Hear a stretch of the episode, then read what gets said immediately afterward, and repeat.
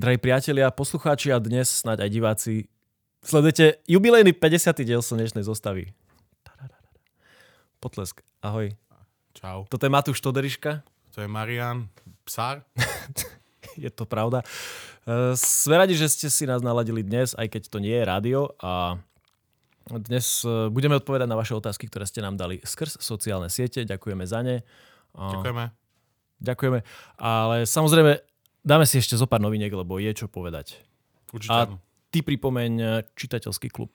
Áno, tým sme chceli začať. Chceli by sme vám pripomenúť, že 7. mája budeme mať, uh, to bude naše štvrté pokračovanie čitateľského klubu, ak sa nemýlim. Asi? Áno. Hej. Áno. Uh, takže budeme mať štvrté pokračovanie čitateľského klubu. Budeme čítať knihu od Larryho Nivena, ktorá sa volá že Ring World. Po je to, že prstencový svet.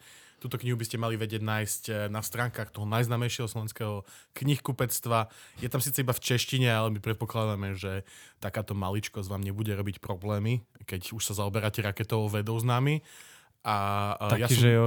ja som si tú knižku už stihol prečítať a vrelo vám ju odporúčam. Je to veľmi do, pekný príbeh a rovnako ako keď sme si čítali stretnutie s tým rámom, tak a mm-hmm tak to je tiež taká kniha, kde si budeš musieť predstavať veci, ktoré si nikdy v živote nevidel a e, normálne tak zamestná to tvoju myseľ e, na extra úrovni. Počul som, že už si na dvojke. Hej, už som dočítal dvojku, som na trojke vlastne, takže... Wow. A ty a... si ale aj pokračoval v čítaní stretnutia s rámom, že? Áno, áno. A? A v, v tretej časti sa prestal, lebo už som to nezvládal. Či, nezvládal som to vôbec, hej. Kvôli čomu? Zasa to zmenilo, tá jednotka stretnutie s ránom to bolo také hard uh, sci-fi, čiže to bolo také prísne, hej, ideme na tú vedu a neriešime až tak tie postavy.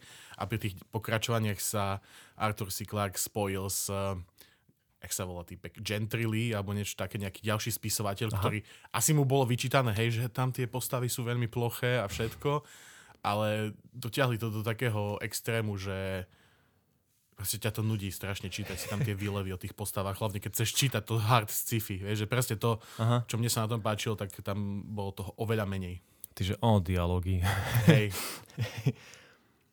Dobre, ja poviem nie novinku, ale starinku, pretože dnes, keď nahrávame, je 12. apríla a v roku 1961, ako mnohí určite tušíte, e, sa udial prvý orbitálny vesmírny let človeka v histórii tejto Zemegule, pokiaľ si pamätáme teda. A Kapsula Vostok 3KA bola vypustená z kozmodromu Baikonur so sovietským kozmonautom Juriom Gagarinom. A ten ako prvý dosiahol obežnú rýchlosť okolo Zeme a dokončil úplný obeh okolo Zeme. Ja som si našiel o ňom, o ňom nejaké zaujímavosti, že on bol vášnevým športovcom a hrával ľadový hokej, ako každý uh-huh. soviet e, v tom čase, podľa mňa, bol bránkár. Uh-huh. A dokonca bol fanúšik basketbalu a trénoval tým priemyselnej školy zo Saratova. Dobre. Povedz ty. Tým brankárom si ťa získal, predpokladám. No, tak tomu ver. A zároveň niektoré sovietské zdroje hovoria, že on počas svojho kozmického letu povedal, že nevidím tu žiadneho boha. Pričom uh-huh. v prepisoch sa toto nikde nespomína. Uh, najbližšie k pravde bude asi to, že plukovník Valentín Petrov povedal, že Gagarin toto nikdy nepovedal, ale že citát pochádza z Chruščovho prejavu na pléne ústredného výboru bla bla bli o štátnej protináboženskej kampani, keď povedal, že Gagarin letel do vesmíru, ale nevidel som tam žiadneho boha. Mm, zapadá to do toho narratívu. Hej. Takže by som sa vôbec nedivil. Hej, Gagarin vyzeral byť, že, že pravý veriaci tesne pred letom. Bohabojný pokrstil... astronaut.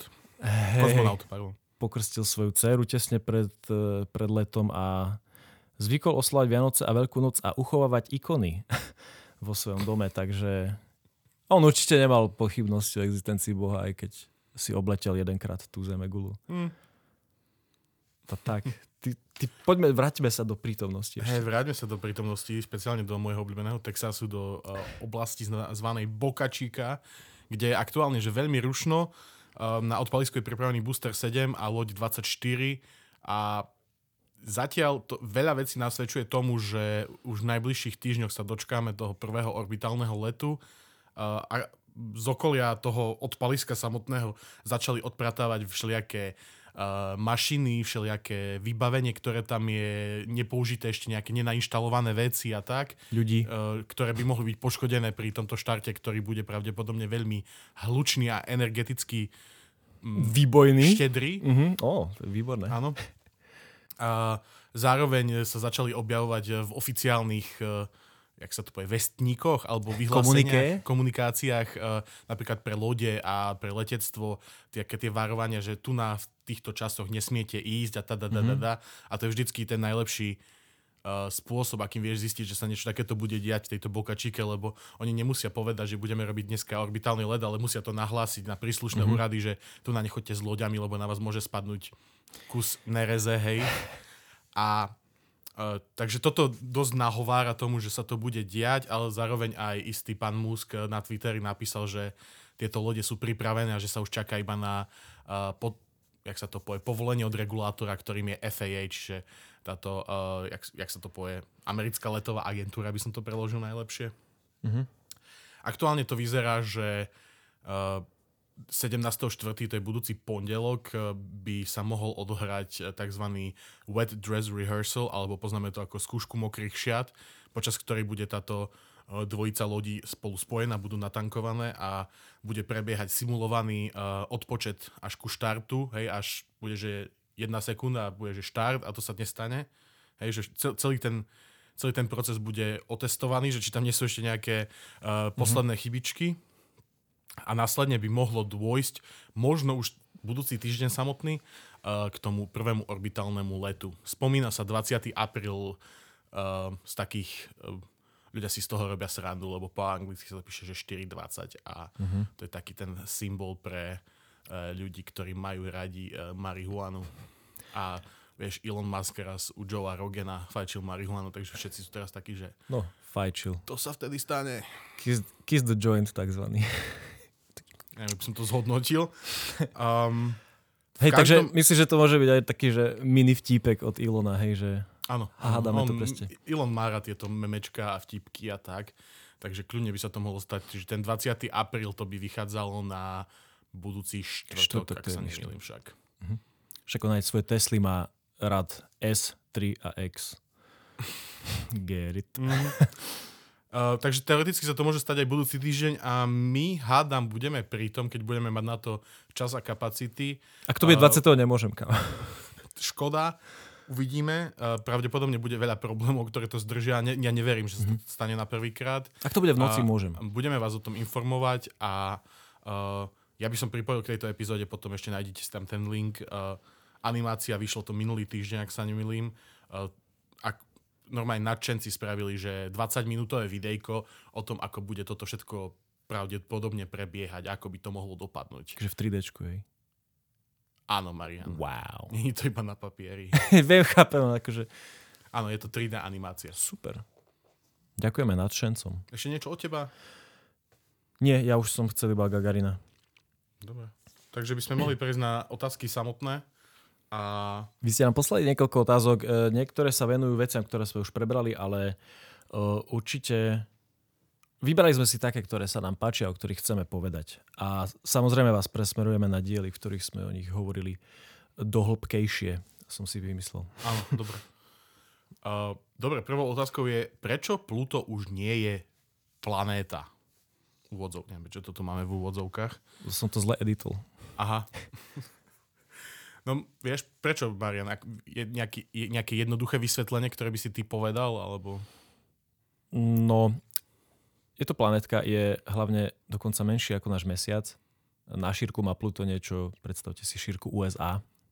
A zároveň ono obieha okolo, tej, okolo toho Slnka v takej excentrickejšej dráhe a oproti tej rovine ekliptiky, kde obiehajú približne všetky planéty s odchýlkami pár stupňov, tak e, tá dráha Pluta je 17 stupňov vychýlená. Uh-huh. To znamená, že niekedy je k Slnku bližšie ako Neptún. Mm. Zároveň platí, že sa nikdy nezrazia, aj keď sa im dráhy križujú, pretože sú v pomere 2 ku 3. A To je tá orbitálna rezonancia, hej? hej, hej. No a proste mm-hmm. príliš maličký, nesplňa, nesplňa normy. Ja som Na tak planetu. nad tým A rozmýšľal... ešte dodaj, ja, hej. Áno, ja som tak nad tým rozmýšľal, že že vlastne, že Pluto malo len to šťastie, že bolo prvé, ktoré sme objavili, hej. V podstate Hej. som povedať, že mohlo byť napísané kam, že first. Už A, aj Eris, no, nedávno objavená, je väčšia. no a to, že, že ono bolo prvé objavené a vtedy bolo, to tak myslím, že wow, že keď sme to objavili, tak to asi musí znamenať, že to je dev- tá deviatá planeta. A že je A- signifikantná a asi osamotená, Ale povedzme. potom sa tými rokmi a rokmi začali objavovať ďalšie a ďalšie planetky, ktoré boli že v porovnateľné alebo ešte väčšie ako samotné Pluto. A teda, keď, keby sme povedali, že Pluto je planéta, tak by bolo poprave povedať aj, že všetky tie ostatné objekty sú planéty.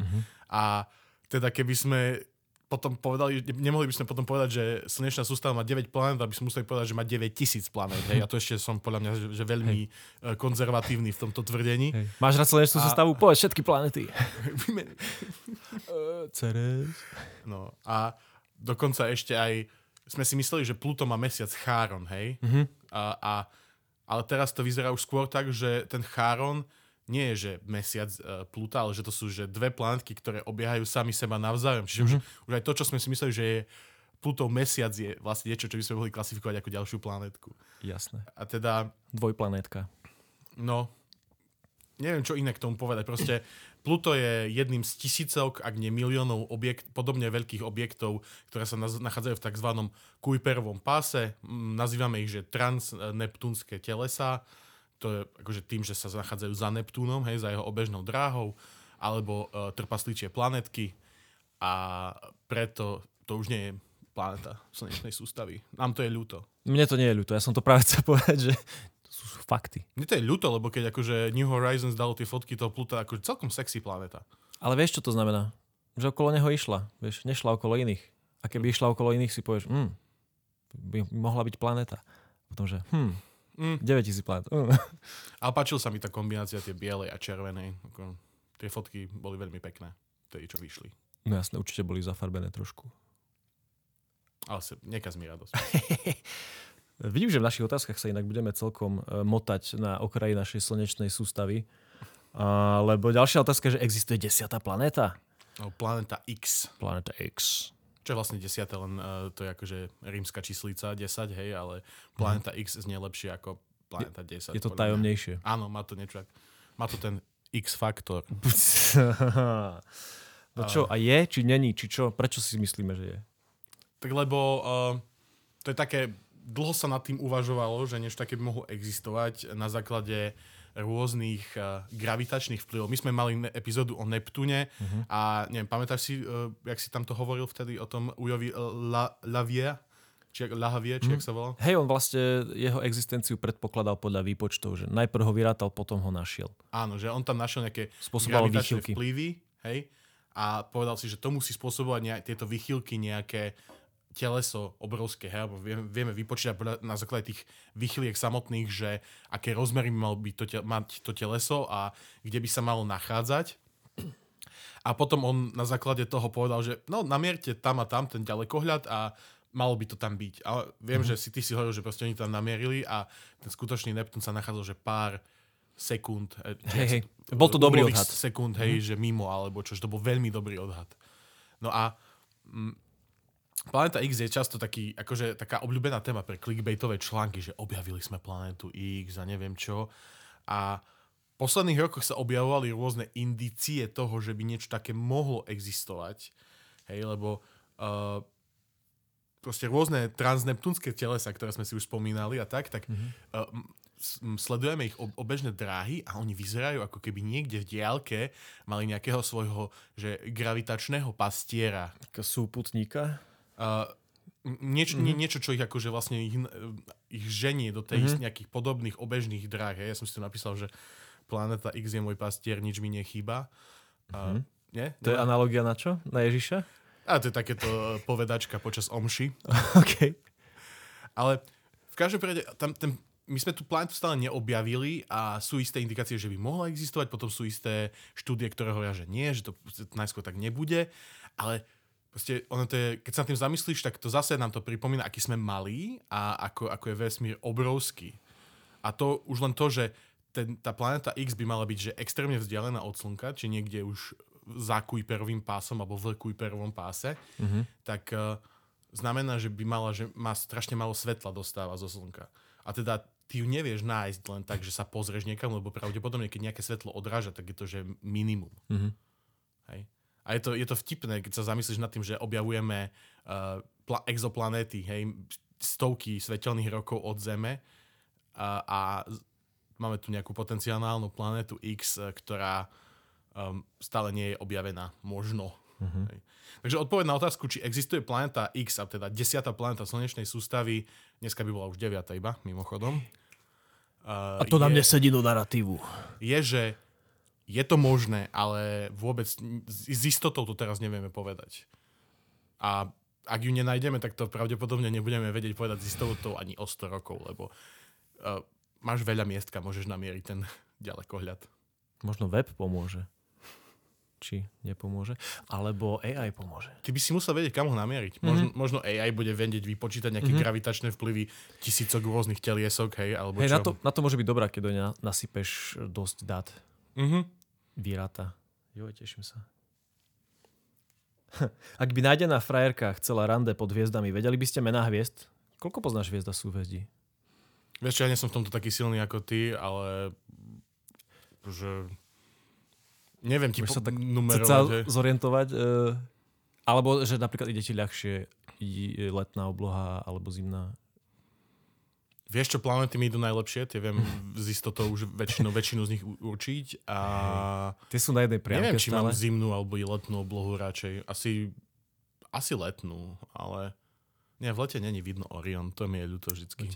Vieš kedy? Je, keď som v auguste bol na jednej open air party, tak o pol piatej som e, ešte bol vonku a hral som set a už vtedy tak bolo vidno Orion. Takže v lete ho vidno, len si musíš privstať. On tak vychádza... Alebo, alebo, ne, ne, Alebo nespať, hej. Hej. Vychádza nad ránom. A ja teda áno, poznám veľa hviezd a každá frajerka dostane výklad, ale ja som debil, ja, ja, ja chytím kamoša takto za krk a že hen, pozeraj, takže nezáleží na tom. A obaja máme tu našu čarovnú aplikáciu, ktorú, ktorá, nám vždy, chart. ktorá nám vždy pomôže, hej, volá sa Star Chart, alebo sú aj iné alternatívy. Ale žiada sa mi A- nepáčila vizuálne tak ako táto. A toto je celkom akože taká príjemná. Takže uh, určite, aj keď by ste vy mali nejakú nádejnú frajerku, tak uh, nemusíte byť uh, mega znalci a viete zažiariť s veľkou, alebo teda s nízkou magnitúdou. Wow. To bol hviezdársky vtip. Um, Bol magnificentný. Matúš, kde sa končí slnečná sústava? no, to záleží podľa toho, aké kritérium by si si povedal, že je to, čo ti určuje koniec Hej, povedzme, že uh, sústavy. tam, kde je Pluto v Kuiperovom páse, tam môže byť jeden koniec. Áno, tam by bol ten prvý koniec, že keby som povedal, že slnečná sústava končí za planetami a za Ku- Kuiperovým pásom s týmito transneptúnskymi objektmi, tak eh, to by bol ten prvý poten- eh, teoretický koniec slnečnej sústavy. To, to sa bavíme o vzdialenosti asi 50 eh, AU, teda astronomických jednotiek. Uh, a jedna astronomická jednotka je vzdialenosť medzi Slnkom a Zemou, teda priemerná vzdialenosť, lebo nie je stále konštantná. Uh, Potom by sme mohli zobrať do úvahy koniec magnetického pôsobenia Zeme, kde sa nachádza aj koniec tzv. heliosféry. To znamená, že to Slnka je, si chcel povedať. čo som povedal, Zeme? Hej, hej. Slnka, slnka. To by, to by moc nesedelo, že? Áno, to by bolo How divné. strong? To by bolo divné, hej. Čiže koniec magnetického pôsobenia Slnka, hej, a teda jeho heliosféry, to je to... Neviditeľný Slnko vlastne, plášik? slnko vlastne z neho ide ten solárny vietor Mhm. a ten ide v podstate až na okraj tohto magnetického pôsobenia, kde začína tzv. heliopauza. Yes. A uh, hovorí sa, že to magnetické pole Slnka chráni celkovo našu slnečnú uh, sústavu pred uh, medzihviezdnymi uh, veľkými nejakými silnými radiačnými vlnami a všetkým týmto. Čiže nie je to niečo také ako naša ochranná uh, Škrupinka? hej, chcel som povedať, že membrána alebo niečo také. A membrana je krajšie. Alebo, uh, jak, sa to vo, jak sa to volá, uh, keď uh, larva sa ide zmení na motuľa, na moti- Kukún? Hej, ja neviem, jak sa to povie po slovensky. Larva. Či, počkaj, uh, jaj, uh, ku, kukla, nie? Zakuklí sa. Dobre, tak kukla, hej, dobre. Tak taká ochrana kukla. Imágo. Hej, hej, hej. A t- konec tejto heliosféry, teda začiatok eh, heliopauzy je niekde okolo 100 astronomických jednotiek od Zeme, takže už sa bavíme o... o Ja som našiel údaj aj 120, ale akože nie je to konštantné kolíše, to samozrejme. a e, aj teraz, ešte budeme sa v ďalšej otázke o tom baviť, tak mm-hmm. sa čakalo na isté e, družice, kým vlastne sa tam dostať, aby sme vedeli určiť, že už sme tam, alebo tam ešte nie sme. Hej. Čiže takých tých 100 až 120 astronomických jednotiek, či už sa bavíme o dvojnásobku toho, čo bolo pri uh, tom Plute a ostatných jeho kamarátoch. Mhm. Keď sa chvíľu tak zastavíš a si uvedomíš, že jak si vždy kreslíme, vieš, tie kolečka okolo Slnka, že o, tu končí slnečná sústava a vlastne je to, že minimálne dvakrát viac. Mm-hmm. To sa v médiách nekreslí. No, no uh, alebo... Ešte tu a, máme ortol mrak. Áno, máme ortol mrak, to je, keby sme brali koniec gravitačného pôsobenia Slnka, nie magnetického teraz, ale gravitačného, tak sa dostávame až za ortov oblak, hej, čo je, alebo mrak. Čo je v podstate, čo by sme, čo by sme povedali, že je ortov oblak? Hovorí sa, že to je zvýšok toho protoplanetárneho disku, z ktorého vznikla slnečná sústava, mm-hmm. že obsahuje väčšinou nejaké mm, kusy ľadu hej, a iného, iného materiálu, ktoré môžu byť veľké ako kopce, alebo ešte trošku väčšie, ale taký, nie za, ve, veľmi väčšie. Bordelík. Áno, taký bordelík. A e, z ortového oblaku mimochodom pochádza aj väčšina komet, ktoré e, vidíme v našej zostave, sústave. Uh, tento začiatok ortovho oblaku je stále veľmi neistý a hovorí sa, že to môže byť, že 2000 až 5000 uh, e, astronomických jednotiek a jeho koniec sa odhaduje až na 100 tisíc astronomických jednotiek od Zeme, čo je čo je už taká, že celkom dobrá štreka, keď ideš, keď chceš ísť napríklad ku Proxime Alpha Centauri, hej, že uh-huh. už to vôbec nie je uh, taká maličká vzdialenosť, hej, že uh-huh. ne, nemôžeš povedať, že to je zanedbateľná vzdialenosť ďalšej hviezdy, je to dosť veľa. Takže máme tu, vieš, koniec za planetami 50 astronomických jednotiek a potom tu máme koniec za ortovým oblakom 100 tisíc astronomických jednotiek. A predstav si, ako ďaleko to je k tomu už Plutu iba, hej. Aha. No. Ja, však uh, ty tu máš, predbehnem trošku, tu máš, že vlastne, že Voyager 2 je na ceste ku ortovému oblaku, sa tam dostane za akých 300 rokov asi, uh-huh. ale že ja som čítal, že potom mu bude trvať 3000 ďalších rokov, kým sa dostane von z toho oblaku. Mm-hmm. Čiže to je obrovský priestor, obrovská šírava priestoru. Hej, strašne zaujímavé si teraz predstaviť, že akú plochu, e, aký priestor zaberá tá hviezda v medzihviezdnom priestore, že není to len tá bodka, čo vidíš, ale tak, taká tá guľa ako keby pôsobenia mm-hmm. okolo No to je inak sranda k tomu, tomu oblaku, že vlastne ako Kuiperov pás, aj planety, tak stále sa máme o tej rovine ekliptiky, ktorú si spomínal, že mm-hmm. tam sa vyskytuje väčšina tých veľkých telies a už Pluto je trošku, vy, mm-hmm. uh, jak sa to povie, vychylené. vychylené. Hej, tak už to je také, že divné. Ale ten ortov oblak, to je guľa, to je sféra okolo celej, uh, celého okolo Slnka. Mm-hmm. Čiže všade, kde gravitácia trošku niečo ťaha, tak udržala uh, tie kúsky ľadu. Hej. Aj keď sú veľké iba ako iba, iba ako kopce. Sťapesť. Takže. Ďalšia otázka je, že kde je teraz Voyager 2? no. E, my ľubíme Voyagery, ale ak chceme hovoriť o Voyageri 2, nemôžeme nespomenúť Voyager 1. Ja sa čudujem, že prečo tá otázka bola taká e, diskriminačná pre Voyager, Voyager 1, hej, že kde Vieš, Voyager 2 jednotka ma nezaujíma. Uh, neviem, neviem prečo, ale tak Poďme sa ešte vrátiť k Voyageru 1, lebo Voyager 1 bola prvou kozmickou loďou, ktorá prekročila heliosféru, o ktorej sme sa bavili pre, pred chvíľou. A bola prvým človekom vyrobeným objektom, ktorý sa vydal do medzihviezdneho priestoru. To sa jej podarilo v auguste 2012. Voyager 1 objavil aj tenký prstenec okolo Jupitera a dva nové mesiace, TB a Metis. Na Saturne našiel 5 nových mesiacov a nový prstenec nazývaný G prstenec. No a ako si vravel, veci ha. sa domnievajú, že, že za 300 rokov dosiahne vnútorný okraj ortovho oblaku. Momentálne je 23,8 miliardy kilometrov od Zeme, čo je 152 astronomických jednotiek. A upaluje si vesmírov rýchlosťou okolo 61 tisíc km za hodinu. Čo je cca nejakých 17 km za sekundu, čo není úplne zlé. A teda dvojka. Dvojka sa nachádza cca 20 miliard kilometrov, takže 126,5 astronomických jednotiek. Je jedinou kozmickou loďou, ktorá skúmala všetky štyri e, obrovské planéty, teda e, za Marsom, ktorá ich skúmala zblízka. E, Jupiter objavil 14. mesiac, bol prvým človekom vytvoreným objektom, ktorý preletel okolo Uránu, kde objavil 10 mesiacov a dva prstence a takisto prvým objektom, ktorý preletel okolo Neptúna tam objavil 5 mesiacov, 4 prstence a veľkú temnú škvrnu. O Neptúne sme sa bavili nedávno aj o tejto škvrnke v osobitnej epizóde. Mm, taktiež sme sa bavili o sondách ako takých niekedy minulý rok, niekedy v prvých desiatich uh-huh. epizódach podľa mňa. Takže tam si naštudujte viacej detailov. No a keď už sa bavíme o sondách, ktoré opustili slnečnú sústavu, tak musíme spomenúť aj úplných pionierov. Pioneer, Pioneer 10 a 11 No a desiatka je 124 astronomických jednotiek od nás a jedenáctka je nejakých 105. Takže už tiež hranica heliopauzy je pravdepodobne pokorená. No a Pioneer 10 bola prvá misia NASA na vonkajšie planéty. Pôvodne bol navrhnutý na 21 mesačnú misiu a trval viac ako 30 rokov, takže zase Proste sme to postavili, aby to vydržalo. No a posledný signál poslal na Zem v januári 2003. No a Pioneer 11 bola prvá loď, ktorá preletela okolo Saturnu. Jej misia sa skončila v 95. A jedno zo štyroch lodí, teda vrátane predchádzajúceho Pioneeru a dvoch Voyagerov, ktoré nesú so sebou plaketky s informáciami o našej ľudskej rase. A čo môže byť nebezpečné?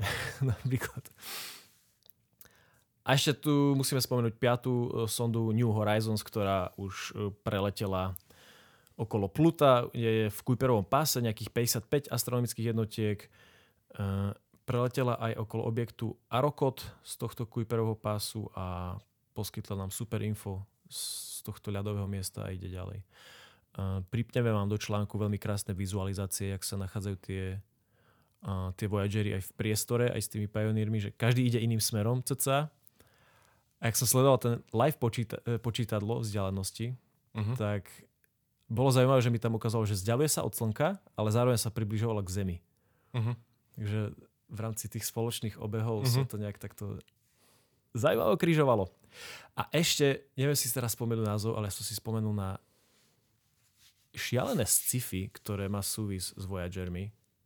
Neviem, či som ti to posielal uh, bolo to také vizuálne, taká stránka a boli tam také kalendáre trhacie na, naznačené. Pošlem ti to, je to perfektné. Pripojíš tak tieto epizóde? Určite to pripojím. A ešte som to nedočítal, ale je to... Nenapadne ti taká vec. Dobre, som zvedavý. Máme tu ďalšiu dosť eh, takú náročnú otázku, ktorá je, že kedy bude človek schopný kolonizovať Mars, Mesiac alebo iné vesmírne teleso. Takže bavíme sa o kolonizácii, nielen že prvom prílete. Áno, áno. No. No, ja si som toho názoru, že ľudstvo už dnes je schopné eh, kolonizovať iné objekty uh, v našom najbližšom okolí. Uh, každopádne, hej, akože už pred 50 rokmi sme boli schopní dostať sa na ten mesiac aj mm. s tou technológiou, ktorá existovala vtedy a ktorá odvtedy že rapidne pokročila. Mm-hmm. A podľa mňa je to primárne otázka tej politi- politickej a spoločenskej vôle a v neposlednom rade aj financie, ktoré sú na to naviazané. Mm-hmm. A lebo vesmírne programy sú extrémne drahé a logisticky náročné a sú často pod kontrolou štátov, lebo tie sú jediné, ktoré vedia vynaložiť tak veľké prostriedky, aby dostali tú raketu do toho vesmíru. A samozrejme, politici, ktorí schváľujú peniažky na raketky a veci, tak sú pod kontrolou koho? Svojich voličov, ktorí tiež im určujú nejak tieto priority. Pod kontrolou lobbystov by som povedal. Alebo lobbystov, alebo Hej. proste sú pod kontrolou. Nie, proste vždy sú nejaké záujmy, ktoré sa pretlačajú a problémy, ktoré sú akútne, hej. Uh-huh. A na, a na Zemi je proste stále veľa týchto problémov, ktoré proste majú prioritu pred tým kolonizáciou, pred tou kolonizáciou. No. Um, akože preto, je veľmi, preto ja tak stále aj rozprávam o tom Starshipe, mm-hmm. lebo sa bavíme o spoločnosti SpaceX, čo je súkromná spoločnosť, ktorá má takúto ambíciu kolonizovať Mars. Mm-hmm. A zároveň vy, vyvíjajú vesmírnu loď, ktorá bude, mať, e, bude viacnásobne použiteľná. Čiže e, zároveň je to súkromná spoločnosť a znižujú tie náklady, čiže robia to aj prístupnejšie pre týchto politikov, aby tomu, na to schváľovali nejaké financie, ktoré budú oveľa menšie, takže mm. rádovo menšie a, a tak. Ako, no, tak po, tvo, povedz tvoj estimát aspoň, lebo vlastne si neodpovedal na otázku.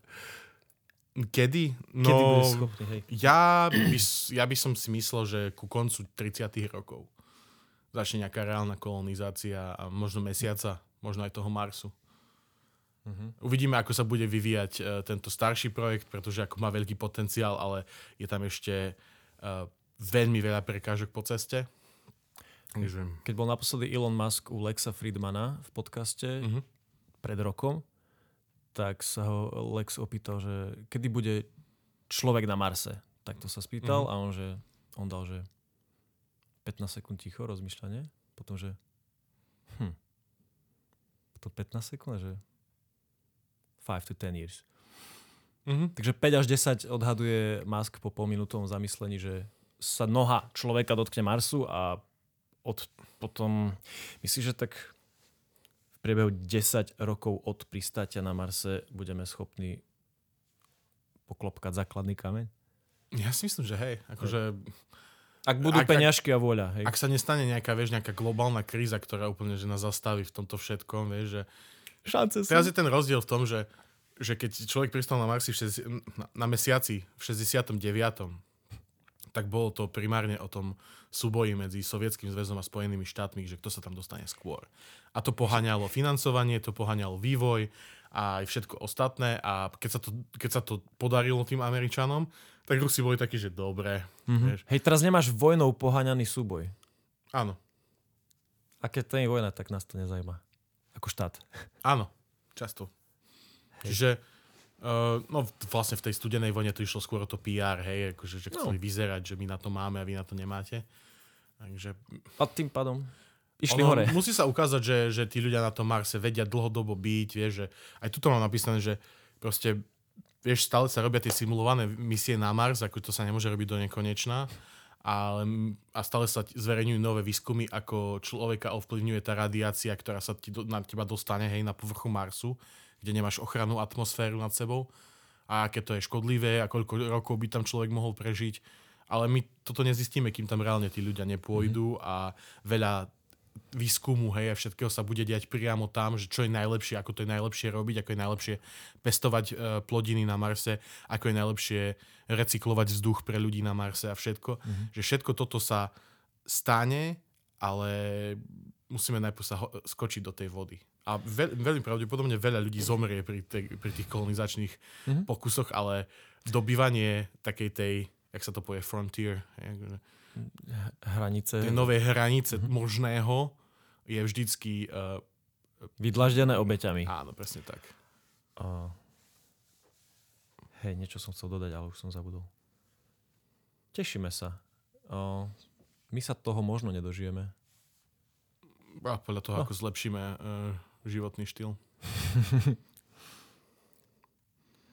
No dobre. Vy chcete vedieť, že ako vznikol vesmír a či tu bol odjak živa. Marian, A- hej, ja si som- ten povolaný. Hej, ja som ešte chcel dodať k tvojmu Marsu, že, že máme osobitné epizódy o aj kolonizácii, aj o terraformácii. Áno. Takže si to určite nájdete. No, vznikol vesmír, bol tu odjak živa. Bol tu odjak živa, pretože keď sa bavíme o vesmíre a jeho vzniku Big Bangom, tak v tom momente sa začal čas, takže nedáva zmysel pýtať sa otázku, čo bolo predtým, že v rámci nášho vnímania neexistuje predtým.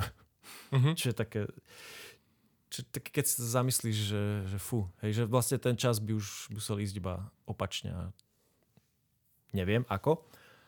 No, tu sa bavíme o nejakých mm, rôznych konceptoch, že ako, ako si predstavíme, že ten vesmír vznikol. Jeden z nich je kvantová fluktuácia. To znamená, že on bol v nejakom existujúcom časopriestorovom alebo vákuovom stave.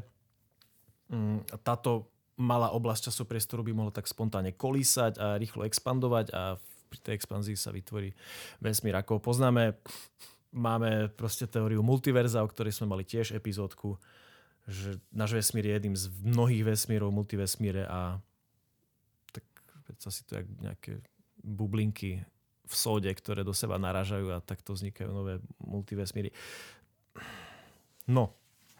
Hej, a mňa ešte celkom zaujíma skôr, že ako sa vesmír skončí, lebo tam, tam sa nevieme že úplne zhodnúť alebo odhadnúť, že kedy to bude. Tiež mám krásne video, asi polhodinové o tom, jak, jak, jak bude žiť vesmír a jak zomrie. A že vlastne to, čo sa deje teraz, že prešlo nejakých 13,8 miliardy rokov, že ten vesmír je úplne že mlaďučký, je v rozpuku, dá sa povedať, a teraz, že rodí akože nás ako civilizáciu a prekvita hviezdami, planétami, ale táto časť vesmíru bude trvať iba veľmi krátko v celkovej škále a všetky hviezdy vyhasnú, nebudú vznikať nové a vzniknú čierne diery, sa pohltia navzájom, vzniknú supermasívne čierne diery, tie potom vyprchajú a toto bude trvať uh, kvintilióny rokov. Čo ani vám nepovieme, koľko je nul, lebo vám sa za vás dvihne deklik ďaleko. Takže užívajme si, keď sme tu, lebo no hmota nebude o chvíľu. Hej, určite a... by stalo za to aj si spraviť niekedy epizódu o civilizáciách na konci vesmíru. Takže... Na konci vesmíru? Ako by mohli žiť tie posledné civilizácie, Aha, tie, tie. ktoré budú... Na konci, už... E, v rámci času, hej, že nie priestor. Áno. V rámci možno, áno, možnej áno. existencie vesmíru. No bude to veľmi smutnočké. Zaujímavé, že otázka bola, ako vznikol vesmír a ty si išiel hneď do toho, ako skončí. Tak to smutne. Taký ja svet. Si, ja si vždycky predstavujem, že vesmír vznikol tak, že niekde nejaká pokročila extrémne civilizácia a nejaké decko, nejakí mimozemšťanci zapol hru v počítači a to sme my. Mm-hmm. Že vždy, keď sa niečo nové stane, tak to je len e, expanzia toho sveta. Že kúpte si nové DLCčko ku Zemi, vieš, vojna na Ukrajine. Ale... Aha, aha. No. Že áno, je šanca, Máš... možnosť, že sme simuláciou niekoho iného a, a nevieme ale treba to žiť. Áno. čo nám ostáva, ne? Keby si zistil, že si iba simuláciou, tak čo, čo, čo by si urobil? A v čom sa to líši od toho, že si myslím, že nie som? Chápeš, že zomriem a vypne ma. Je to ako uh-huh. keby som naozaj bol... Chápeš? Uh-huh. Uh-huh. Keď už nebudem existovať, nebudem vedieť, že nebudem existovať. A to je dosť zaujímavé. Je taká jedna časť doktora Hu, kde uh, všetci ľudia po zistení nejaké informácie, ktoré ty najprv nevieš, akože páchajú samovraždu, až potom na konci sa ukáže, že zistili, že všetci sú vlastne len simulácia reality, že nie sú reálni, a že tak sa oh. povedal, že vlastne to nemá zmysel. Aha, Existuje tak... vesmírna láska? Áno. A... Neviem, čo si mám pod týmto termínom predstaviť, ale dúfam... A- ako by si to ty rozobral z tvojho pohľadu? Neviem, že či pravi, je to veľmi filozofické. Že či, či láska je niečo, čo je viac ako naše chemické reakcie v mozgoch a uh, je to riadené vesmírom? Ja som nad tým premyšľal, že láska by mohla byť veľmi tesná podmnožina vesmíru, alebo by sme možno medzi to mohli dať rovná sa? Mhm. Čo? Nemôže byť vesmír láska? Halo. To Začíname veľmi tu nás, jak sa to povie, uh, z astrologov sa stavať, a, z astronomov ísť na astrologov. Nie, alebo vieš, jak?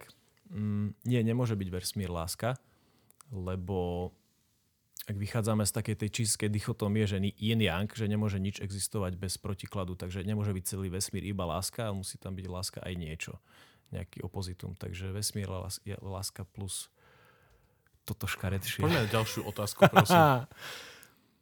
Môže mať vesi- mesiac svoje vlastné mesiace? Marian, povedz.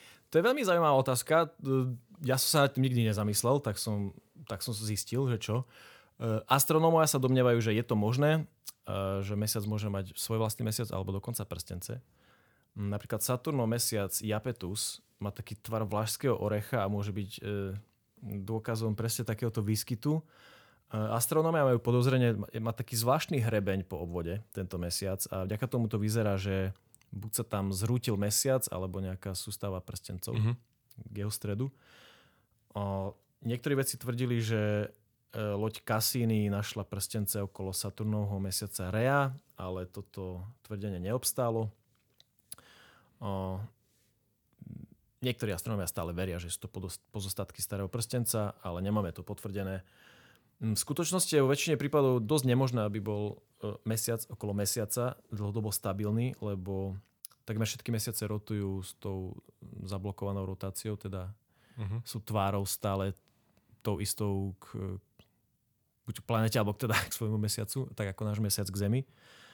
A, no a takýto objekt e, obiehajúci ešte okolo mesiaca by sa špirálovito točil dovnútra smerom k mesiacu. Takže akože áno, môže sa to stať, že Môžeš ho mať, ale nikdy nie dlhodobo, kvôli tým všetkým rotáciám vzájomným. Dosť, dosť problém v tom je, že aj presne, že mesiac mm, že keby si chcel už mať nejakú družicu okolo mesiaca, tak by si mal veľmi malú šancu, že by táto družica neobiehala v časti, ktorá už je v gravitačnej nadvláde Zeme samotnej. Aha. Čiže by tam boli nejaké non-stop nejaké tieto Korig... perturbácie. No musel by si to korigovať stále nejakým spôsobom. Áno. Zároveň väčšina planét sa otáča naopak tak rýchlo, že ich pomaly obiehajúce mesiace sa že tak postupne špirálovito vytačajú smerom von, čo môže byť príklad e, Merkura a Venuše, že preto nemajú mesáce. No, išli do vývrtky. to nebavilo! Tak. Ideme zase za hranice našej slnečnej sústavy. Keby vo vesmíre existovali nejaké iné druhy existencie, čo by robili v prípade nášho objavenia? Je niekoľko možností. Neviem, či by sme chceli, ale jedna z nich je kontakt. Mm, táto civilizácia by sa mohla pokúsiť nadviazať komunikáciu so Zemou nejakým mierovým a kooperatívnym spôsobom. Mm, nejakú technológiu by mohli použiť na vysielanie signálov alebo správ, dokonca navštíviť našu planetu a nadviazať porozumenie a spoluprácu, čo je veľmi e, príliš, až toto mi príde, že najviac sci-fi, mm. lebo ja som za jednu z týchto ďalších štyroch, že ďalšia je, že pozorovanie. Že môžu sa rozhodnúť nás ticho pozorovať, bez toho, aby nás kontaktovali, mm, zhromaždia si nejaké informácie bez, ohľa- e, bez toho, aby odhalili svoju prítomnosť a aby teda zistili, či sa vôbec oplatí nás kontaktovať, či sme len taký pre nich planktónik, alebo predstav si, že ty kúkaš na e, mravenisko, hej, že ten mravec nemá šajnu, že ty existuješ a ho sleduješ. Potom mm-hmm. je tu mhm. ignorovanie, teda, že zistia, že vôbec nás nebudú kontaktovať a ani nie sú hodní našej pozornosti, lebo sme pri nich príliš pri, primitívni. Čo celkom dáva najviac zmysel, lebo ak sa už dostanú k nám, to znamená, že sú úplne že tak vyvinutí, že dokážu prekonávať takéto vzdialenosti, že my sme pre nich, že ah, si pamätám, keď sme tam boli 5000 rokov dozadu. Možno. Teda ak sú ja, podobní ja som, nám. Ja som celkovo pri tejto otázke zostal taký, že že my sa snažíme pripisovať ľudskú motiváciu mimozemskému životu a to je mm-hmm. pre mhm. mňa veľmi... Uh, Odvážne? Tenký ľad to je, lebo my si nevieme ani predstaviť uh, to, ako uvažujú, by mohli uvažovať nejaké mimozemské civilizácie. Pravdepodobne sa vyvinuli v úplne iných podmienkach, úplne iných, určite v úplne iných kultúrnych podmienkach. Mm-hmm. A neviem. Akože je to pekné sa nad tým takto zamýšľať, ale nesmieme zabúdať na to, že nám vôbec nemusí napadnúť motivácia pre nich, aby, akože, ako sa k nám budú správať. Že môže byť úplne niečo šialené.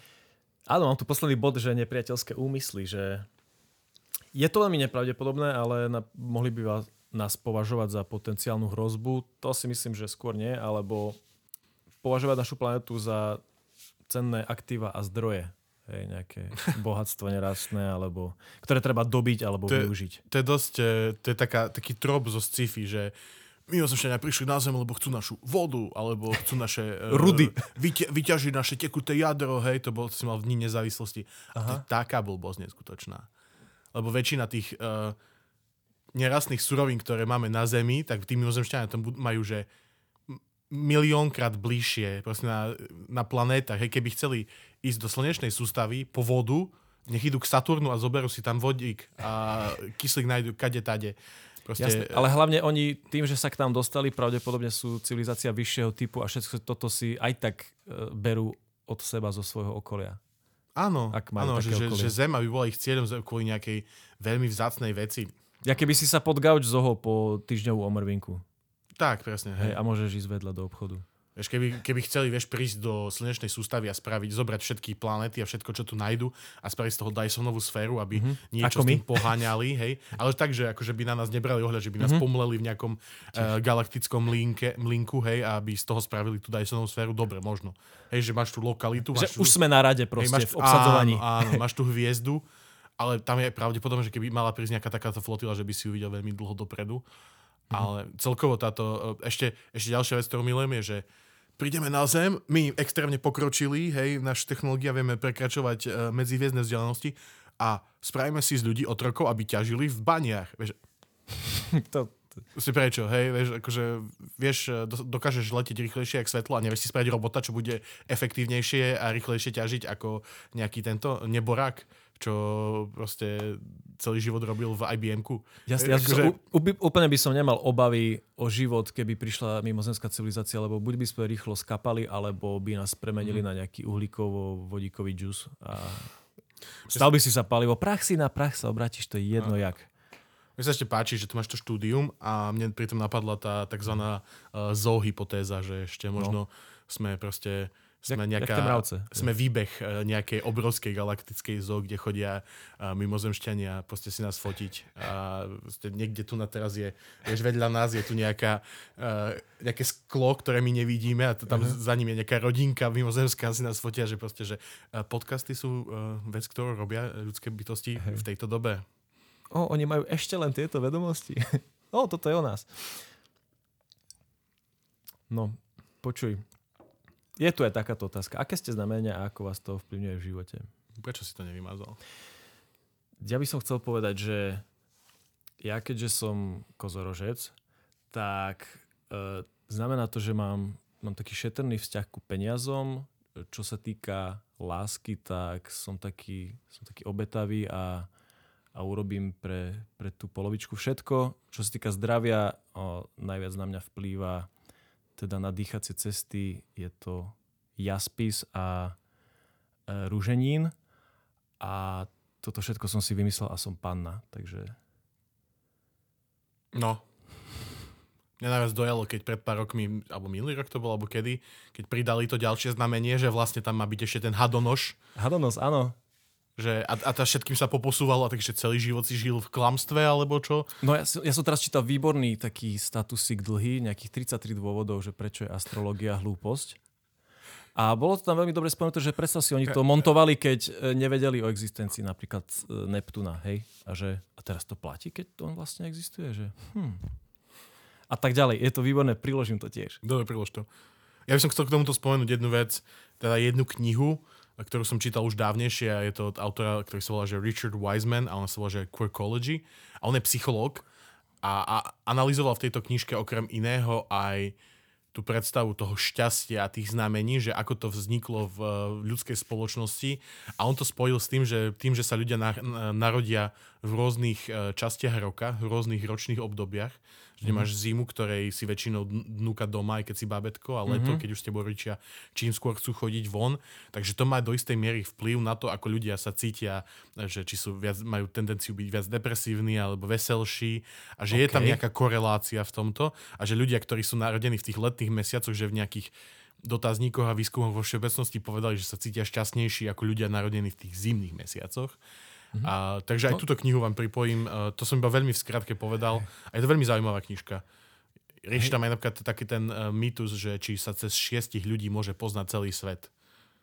No, myslím, že určite. V Môže. súčasnosti určite, hej. Áno, oni to normálne skúšali, že... Online cez dvoch. Normálne to skúšali v Anglicku, že dali balíček jednému typku a že potrebujem, aby sa to dostalo istému proste e, Richardovi Weissmanovi proste v Edimburgu mm-hmm. a že cez koľkých ľudí sa k nemu vieš dostať a že vždycky sa dostali k hociakému človeku cez najviac nejakých 5 alebo 6 ľudí. Proste, že... To je také pravidlo, že na Wikipedii sa cez 6 odkazov vieš dostať k Hitlerovi. Áno, to tiež tak. yes. A ja som sa teraz v antikvariate dostal ku knižke od Marcela Grüna Je astrologie vieda a to si chcem prečítať a chcem si o tom pripraviť epizódu, lebo ide o to, že tí astronómovia, akože jednak keď chceli peniaze na výskum astronómie, museli robiť e, ten komerčný biznis a to bola astrológia a ľudia to chceli. Takže rozumieme vzniku a nerozumieme, prečo to trvá doteraz, ale je to podobný super biznis ako kresťanstvo. Whatever makes you happy. A teraz už nebudeme mať žiadnych fanúšikov. A robíme to pre nás dvoch. No dobre, ešte posledná podobná vec. Ste sa pýtali rôzne. Aký názor máte na predpovede Baby Vangy, čo sa týka ďalekej budúcnosti?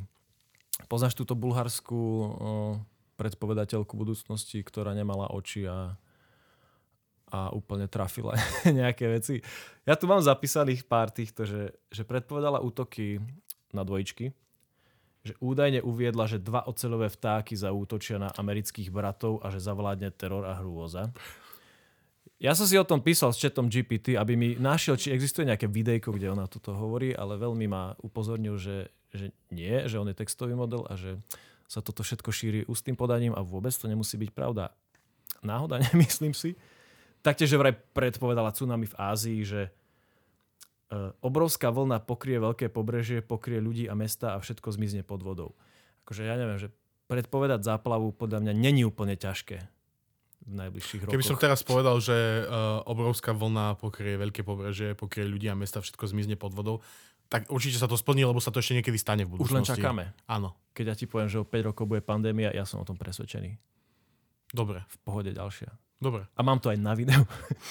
Je, či, Ale nemám s tým nič spoločné. Čiže naša odpoveď na to, že čo si myslíme o Babe Vange, a áno, počuli sme o nej, uh, teda ja poviem. Áno, počul som o nej, nie. Ja tu mám ešte jedno, že že vraj predpovedala, že 44. prezidentom bude Afroameričan a že bude posledným prezidentom USA. A bohužiaľ, e, máme tu ďalších dvoch, jeden horší ako druhý, takže baba, toto ti nevyšlo. Neviem, čo ty myslela, Že, že posledným prezidentom je Štefan Harabin.